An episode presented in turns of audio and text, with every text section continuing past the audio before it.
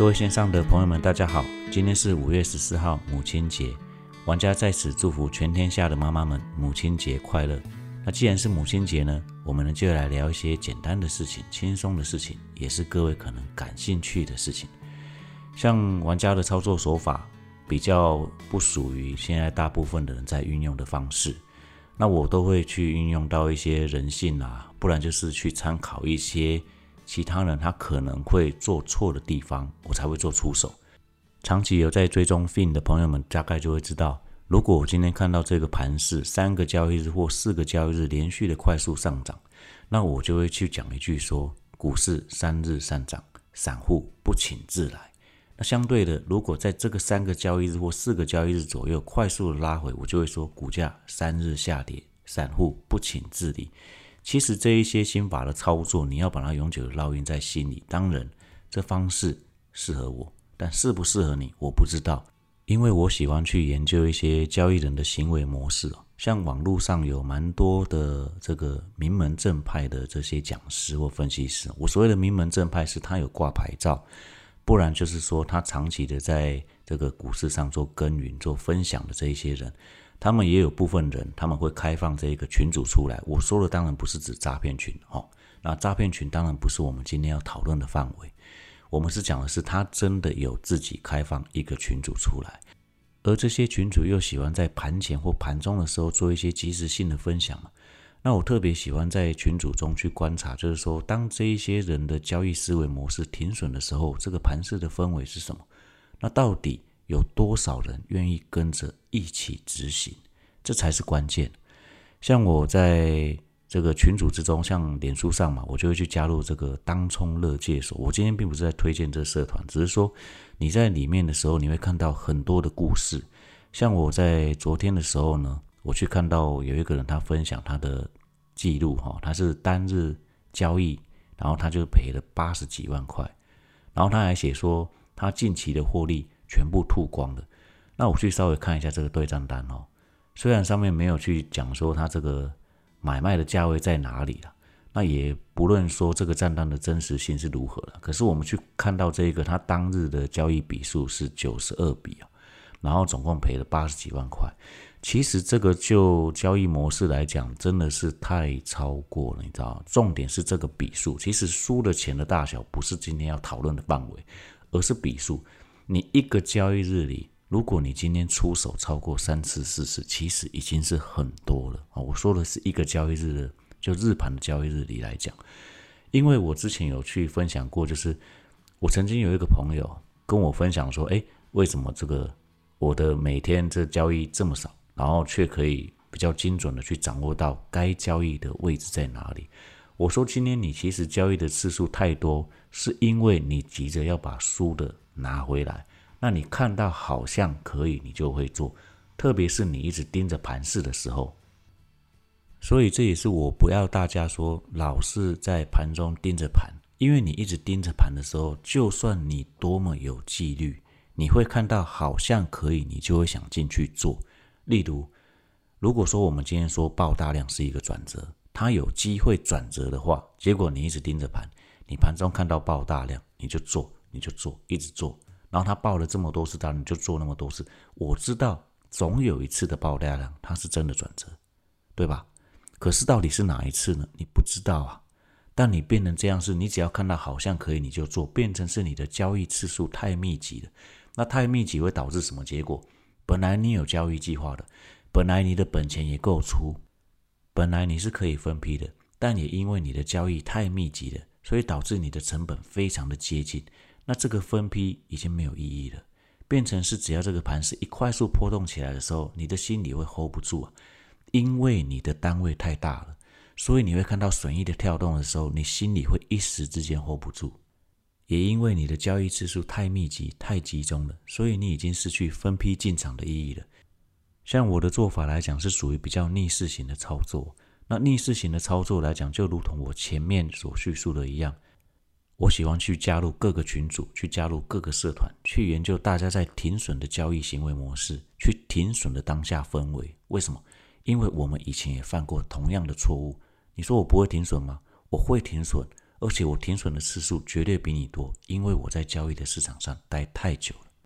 况且怎么可能不停损呢？就像现在也是一样啊，只是我现在停损的次数真的比较少发生了，所以我在 IG 上才会分享说，我真的蛮想考虑以后我只分享停损的这个对账单就好了。为什么？因为这个才可以警惕自己啊。不要让别人误以为说，哦，这些人在做操作的时候几乎都是稳赢的，不，并没有这回事。玩家在这边都会跟你讲一句事实：不可能把把赢，但是也不可能把把输。你只要像我上一集分享的，学会待在口袋里的能力，你要把自己的交易纪律给定出来，然后呢，去严格去执行你的交易计划。而不是说我一直盯着盘，看了好像可以我就进场，这一点千万不可以。回到前面，我刚刚说我喜欢去研究别人在停损的位置，去停损的氛围是什么，而这也是我往后会去进场做交易的位置。为什么？因为我以前也犯过这样的错误。当我们犯了这样的错误的时候，我们回头来看，才发现我们又砍在低点了。那为什么会这样呢？就像我常常分享过的一样。既然这个是成交量，那表示有人卖出就有人买进，所以撮合之下才会出现这个成交量嘛。那当时我们在做停损卖出的动作的时候，是谁做买进了？当然啦，如果说这一个是零和游戏的话，它会有这个空方的空单回补，它也是一个买进的力量嘛。但这不是我们今天要讨论的范围，我们就单纯的以买跟卖来看这个成交量的话。所以我们在停损的位置就有人进场，那为什么会这样子？所以从那一刻开始，我就一直在研究这样的交易行为。后来我才发现说，哎，原来这样的方式适合我。那所以你看到我在很多分享这一些 IG 啊盘势分享或盘中分享的时候，你可能会发现说，为什么这些点位超神奇的？这个就是人性啊！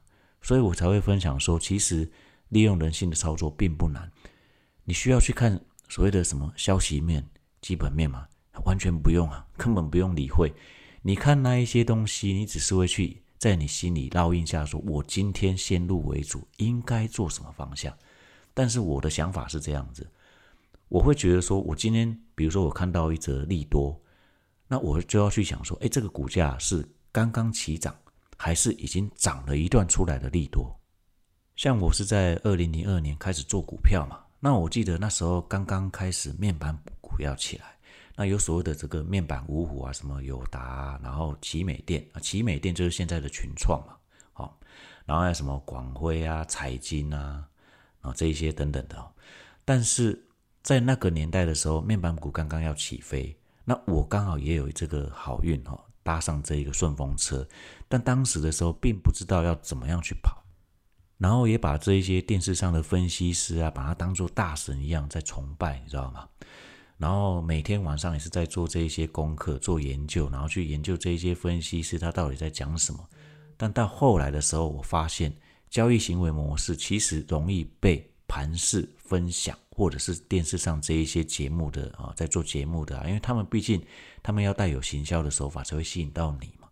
那如果吸引到你的时候，你就被牵动进去。而通常这一些人在报的股票，通常就已经是涨势的末端了。像我那时候就是做股票的时候，我记得做到零四年的时候，然后我手上是有有打这一张股票。那那时候我记得应该是有他董事长，这印象太太久了。然后在当年二零零四年的四月份的时候，他有一次召开记者会哦，他去分享说。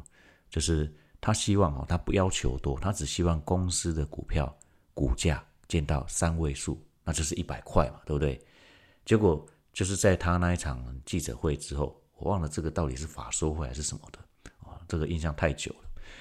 然后就是在那一刻之后呢，股价见到七十九点五，然后那时候的奇美店啊见到八十块，那也就是高点了。结果我不知道怎么不知道跑，你知道吗？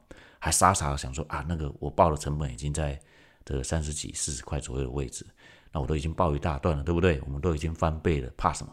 跟他赌一把？那当然不能这样赌啊！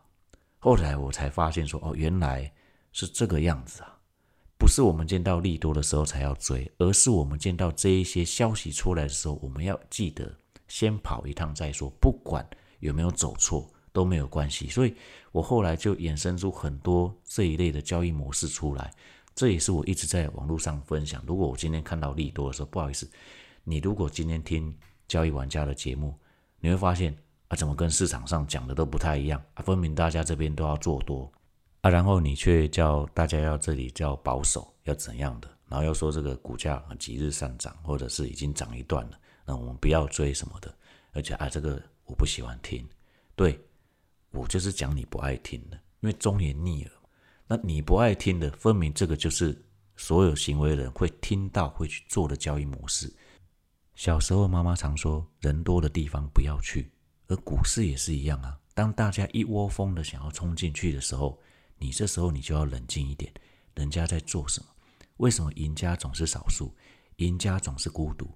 像我会跟人家讲说，你知道成功的道路是不拥挤的。哎，那你会觉得那不拥挤应该很好成功才对？不，不是，是因为放弃的人太多了，所以你越走越孤独，越走越孤独。那你当然成功的道路，你越走就会越不拥挤。好了，今天有点聊的太多了哦，那我们去。稍微聊一下最近的盘势好了，像这个从今年的这个春节之后过年之后，我们这个盘势一直处在这个高档震荡。那这个高档震荡里，其实很多次的时候，我们都认为，连我也认为它要突破了。结果有没有？它就在这个三月份的时候来这个细股银行的危机有没有？然后拉回来了，又破底之后又拉上来，然后最后一形成了这一个大区间，在这边震荡震荡多久了？也三个半月要，对不对？快三个半月了吧？